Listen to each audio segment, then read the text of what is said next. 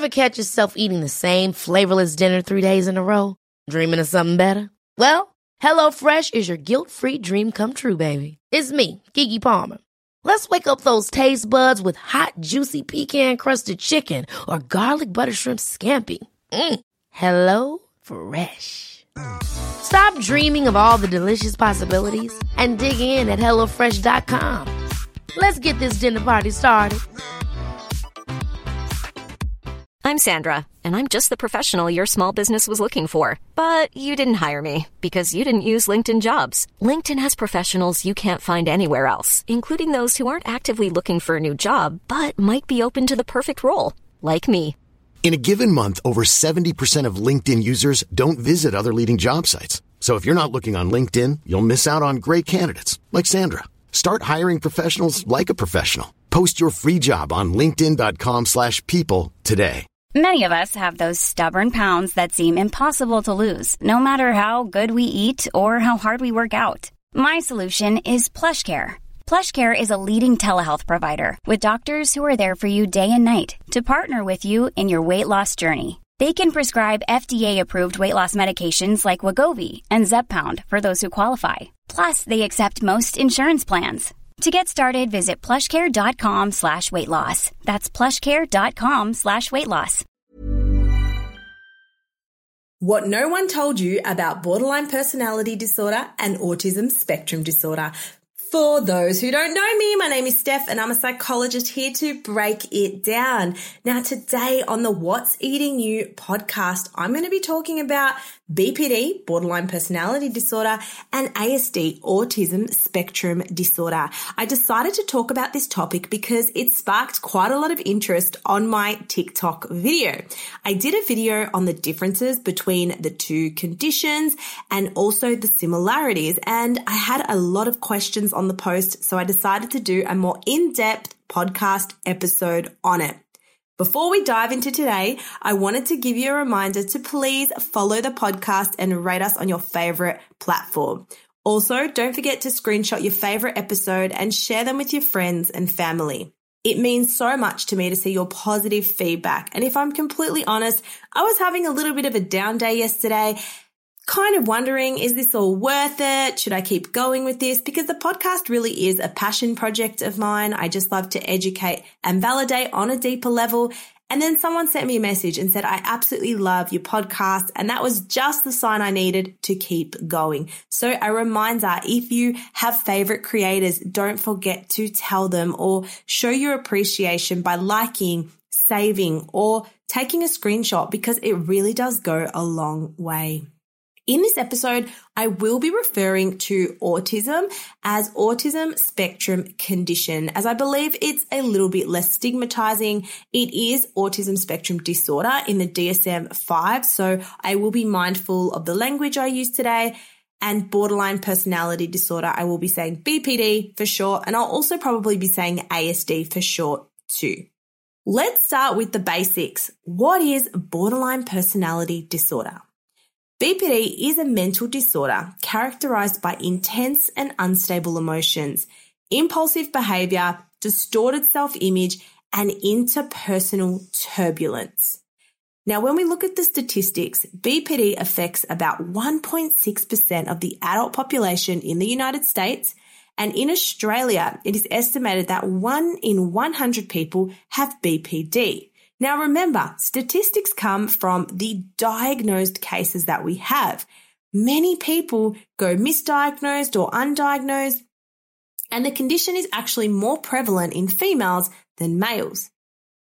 On the other hand, autism spectrum condition is a developmental disorder. So essentially you are born with it, whereas B P D develops and is usually diagnosed later in life, whereas A S D typically is diagnosed in childhood. However, I'm going to talk about the exception to that in females in a moment. As mentioned, A S D is developmental and it is a condition that affects communication, social interaction, and behavior. It is estimated that one in fifty-four children in the U S are diagnosed with A S D, whereas in Australia, the prevalence of autism is estimated to be one in seventy people. Interestingly, women with autism are often misdiagnosed with borderline personality disorder because they present with similar symptoms such as emotional dysregulation and problems with social interaction. I want to talk about something called the female phenotype, because women with autism are often misdiagnosed with borderline personality disorder because they present with similar symptoms. Now, there is this new phenomenon called the female phenotype. Well, it's not that new. It's been around for a few years, but not a lot of people talk about it. Now, what this means is autism has a different presentation in women compared to males. Now, the female phenotype of autism includes a better ability to mimic social norms, and because women essentially learn how to present socially, what is socially acceptable behavior, this leads to the misdiagnosis of B P D. So what that means is a woman who will go in for an assessment may say, I'm having trouble with my emotions or socially, I can't regulate, X Y Z, and they may get a diagnosis of B P D, especially if it's their age, because later on in life, it's more common to diagnose B P D than it is to diagnose A S D. Now, I want to go through some frequently asked questions that I had in the comments of this TikTok post. The first one was, can you have both A S D and B P D? Yes, B P D and A S D co-occur at high rates. And a person with the autism condition is more vulnerable to developing borderline personality disorder. So a person may have both A S D and B P D. When the underlying autism is missed, B P D symptoms are likely to be exacerbated, because imagine having these social difficulties, these communication challenges. That's going to lead you to feel more anxious, more dysregulated, and your B P D is going to essentially appear, quote unquote, worse. Why does this happen? Unfortunately, many clinicians are not considering autism when assessing for B P D. Now, I will say, autism spectrum condition is a really specialized area, and not a lot of psychologists have the knowledge, the expertise, or the training to diagnose it. In order to diagnose it, you need to be trained in specific assessments. There's an assessment called the A D O S, and there are other assessments for autism spectrum condition. But a lot of psychologists are not trained in it. It's not something they teach you in your undergrad, in your honours, in your masters. It is an area you need to go out and pursue on your own. Therefore, if you're a clinician listening to this or a provisional psychologist, it's always important that autism spectrum condition be ruled out or on a differential diagnosis when assessing for borderline personality disorder. A differential diagnosis just means other diagnoses have been considered when assessing this person. This is particularly important given that someone with autism spectrum condition or with that neurotype makes a person more vulnerable to developing B P D. This leads me to the next question, and a lot of people actually commented their experience on the TikTok post. Is this caused by trauma? Now, I feel a little bit annoyed I can't give you an exact answer, because the causes of B P D and A S D are complex and still not fully understood. But I'm going to be completely honest here. There is not one person who I've worked with or who I've spoken to that has borderline personality disorder and has not had some sort of adverse life experience growing up. I just don't see it. My colleagues don't see it. And I think we can confidently say that trauma can definitely increase someone's vulnerability to developing B P D. A S D, on the other hand, I don't feel I can comment on as confidently because it's not an area I typically work with.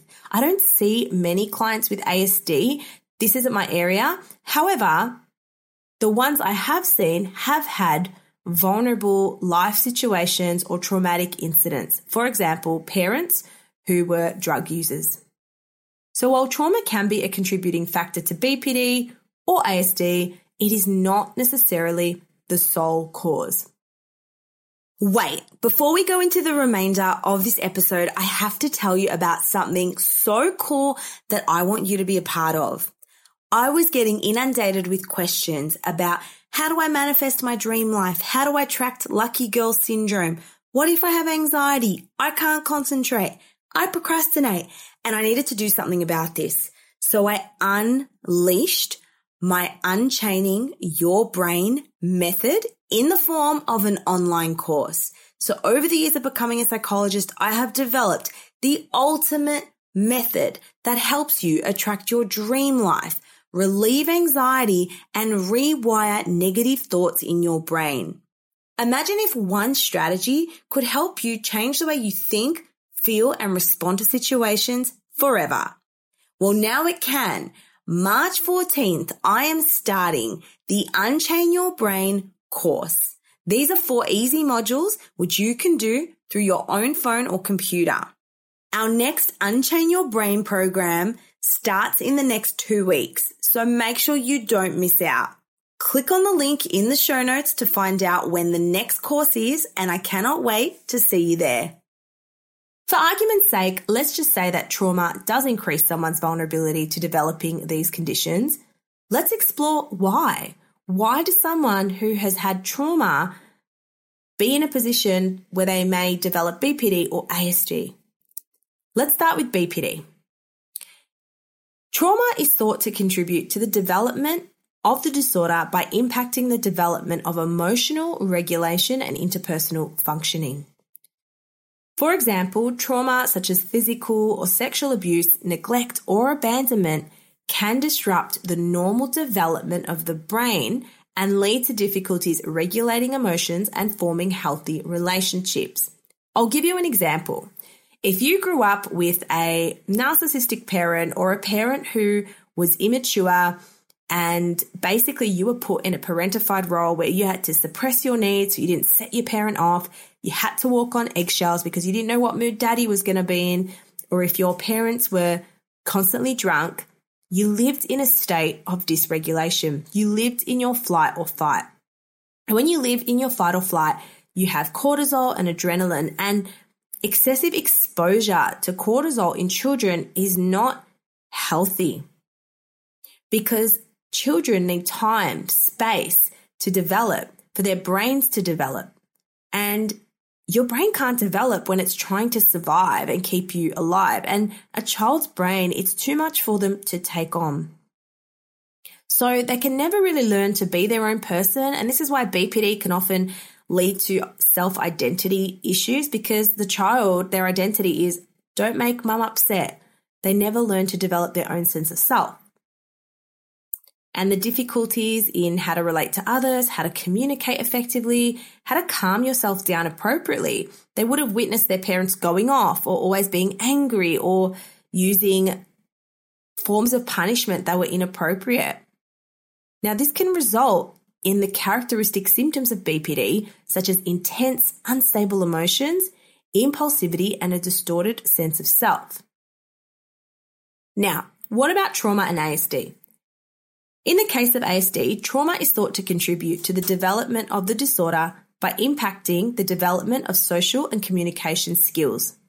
Early childhood trauma, such as abuse or neglect, similar to B P D, can disrupt the normal development of the brain and lead to difficulties with social interaction, communication, and repetitive behaviors. So unlike B P D, with A S D, we see more fixed interests, more sensory concerns, more repetitive behaviors, more stimming behaviors, which is a self-soothing behavior. And it can include hitting, biting, repetitive movements.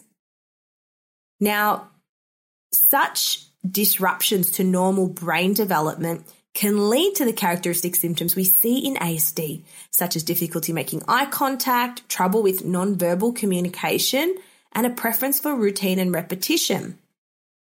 Now, as I said earlier, it's important not to just say trauma is the cause. It can be part of the cause, but other factors can be genetics, environmental factors, and comorbid conditions can come along with it as well. The final thing I want to cover is the truth about getting help. I'm very honest when it comes to this, and I'm going to tell you why. If you are considering whether you have autism spectrum condition or borderline personality disorder, it's really important to ask yourself the following questions before you go for an assessment or diagnosis. One, how will I feel if I'm diagnosed with it? How will I feel if I'm not diagnosed with it? To be completely honest, because autism is a neurodevelopmental disorder, there's no one evidence-based psychological therapy for it. What we deal with is symptom management and comorbid conditions. So for example, a lot of people with A S D also have anxiety because they grew up never really feeling like they fit in, and that's caused a lot of anxiety, maybe low mood, maybe depression. Therefore, you need to ask yourself, what is the reason I want to get diagnosed? If the treatment sort of is social skills, maybe dealing with anxiety, et cetera, am I already doing that? Am I already seeing a therapist to work on this? Some people will self-diagnose or say, you know what, I think I'm on the spectrum, but I don't need to get a full assessment and diagnosis. Assessment for autism is very costly and it can be quite time consuming. So you really need to ask yourself, what is the purpose of this assessment? Same with borderline personality disorder. I think it is more worthwhile exploring that because there are evidence-based interventions for that that can help you. But again, if you are going down the path of looking into B P D, you need to ask yourself, if I'm diagnosed, am I prepared to do the work and learn about this condition and change my ways? Because therapy only works if you work, and B P D in particular, it takes time, it takes effort, and it is hard. Life is hard having B P D, but life is hard treating it and managing it. And I use the word treated lightly. I prefer the word management. Like with any mental health condition, we want to manage it. It takes time. You've been taught your whole life how to deal with, or should I say, not how to deal with situations effectively. So you got to untrain that, and that can be lengthy and time consuming. The third question I would ask is, would a diagnosis of autism or B P D change my life in any way? As I mentioned earlier, I ask you this because usually the interventions deal with the symptoms or side effects of these conditions, right? There's no one medication for autism. There's no one medication for B P D. The medication is for the secondary impacts such as anxiety or low mood. So in summary, we've explored the reasons why B P D can often get misdiagnosed as A S D and questions to consider if you're thinking about getting an assessment and diagnosis. If you are, the best place to start is to read the literature and see what you resonate with. You can also start to track your symptoms and what you notice, because when you go to a doctor or a psychologist or a psychiatrist, the first thing they're going to ask you is, tell me a little bit about why you think you have this. And if you've got data or if you can recall back to childhood what you experienced, that would be really helpful for the clinician you're seeing. Make sure you see someone with expertise in this area so they can help guide you with the appropriate support. I hope you found this episode informative and useful. As mentioned, please tag me on Instagram, take a screenshot, and share it with your family and friends. If you have a podcast request, please let me know on my TikTok videos or send me a message on Instagram. If you have a story to submit, you can do it at Ask Steph. And I am so grateful that you are here. Don't forget to tune into our episode. We upload twice a week. And next week, we'll bring you another interesting topic on What's Eating You. See you then, guys. Bye.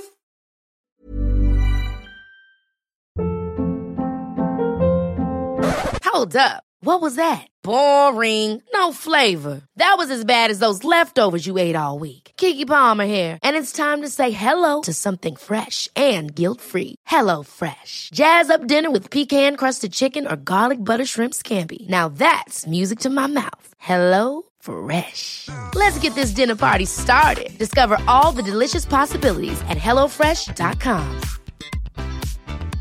Hey, it's Paige DeSorbo from Giggly Squad. High quality fashion without the price tag. Say hello to Quince.